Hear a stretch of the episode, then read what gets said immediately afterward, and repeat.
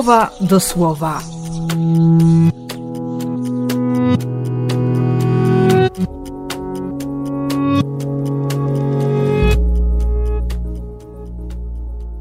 Piętnasty listopada, środa.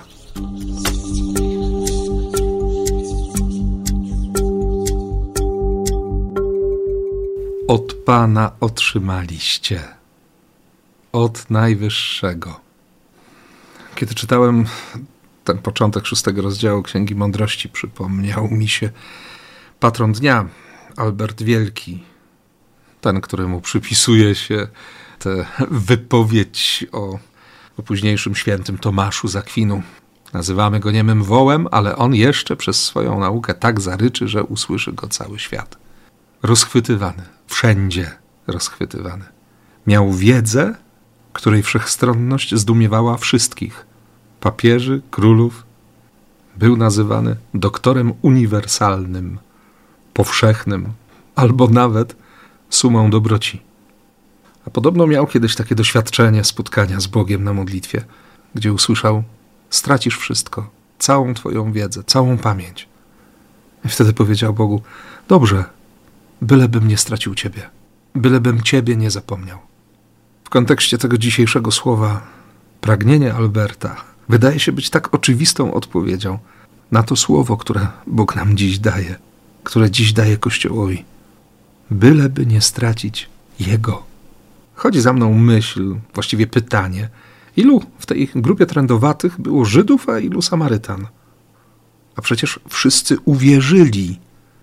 Prosili o litość, usłyszeli: Idźcie, pokażcie się kapłanom, niech was zobaczą, niech się wam przyjrzą, bo przecież trąd to, to nie tylko rozpadające się ciało, to często zrujnowane czy zdruzgotane życie.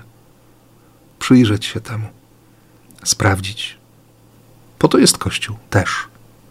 Wszyscy uwierzyli, ale tylko jeden odwrócił się na pięcie i, i przybiegł do Jezusa. I znów pokonanie kolejnej granicy. Bo pierwszą w tej Ewangelii była granica między Galileą i Samarią. Jezus tam się często pojawiał na tym pograniczu, po to, żeby przekonywać, żeby pokazywać, żeby udowadniać, że miłość Boga nie ma granic. Druga granica była przekroczona przez tę wspólnotę trendowatych. Jak się życie rozpada, jak się mocno cierpi, to, to człowiek naprawdę przestaje się zajmować głupotami. To wszystko, co do tej pory było tak ważne, pryska jak bańka mydlana. Mocno się przesuwają granice miłosierdzia, życzliwości, dobroci. No i ta trzecia granica.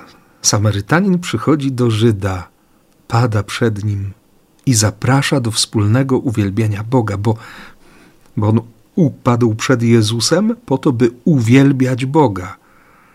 On nie ma pojęcia, że Jezus jest Bogiem. W tym geście wdzięczności zaprasza Jezusa do tego, by razem uwielbiali Boga. Nie muszę stawiać granic, nie muszę wybierać, z kim się będę modlić. W uwielbieniu Boga mam być bezgranicznie otwarty. W pierwszej ze sprawowanych dzisiaj Eucharystii modliłem się czwartą prefacją zwykłą. Chociaż nie potrzebujesz naszego uwielbienia, pobudzasz nas jednak swoją łaską, abyśmy Tobie składali dziękczynienie. Bo nasze hymny pochwalne niczego Tobie nie dodają. Przyczyniają się do naszego zbawienia. No właśnie, ja nie zasługuję na łaskę. On kocha i dlatego tę łaskę daje. Bogu moje uwielbienie niczego nie doda. Ale właśnie wtedy, w uwielbieniu, w oddawaniu chwały lub ciężaru, bo kawot oznacza i jedno, i drugie, jestem przed Bogiem i, i nie zapominam, bo nie chcę zapomnieć. Mogę stracić wszystko, byleby nie stracić Ciebie. Hm.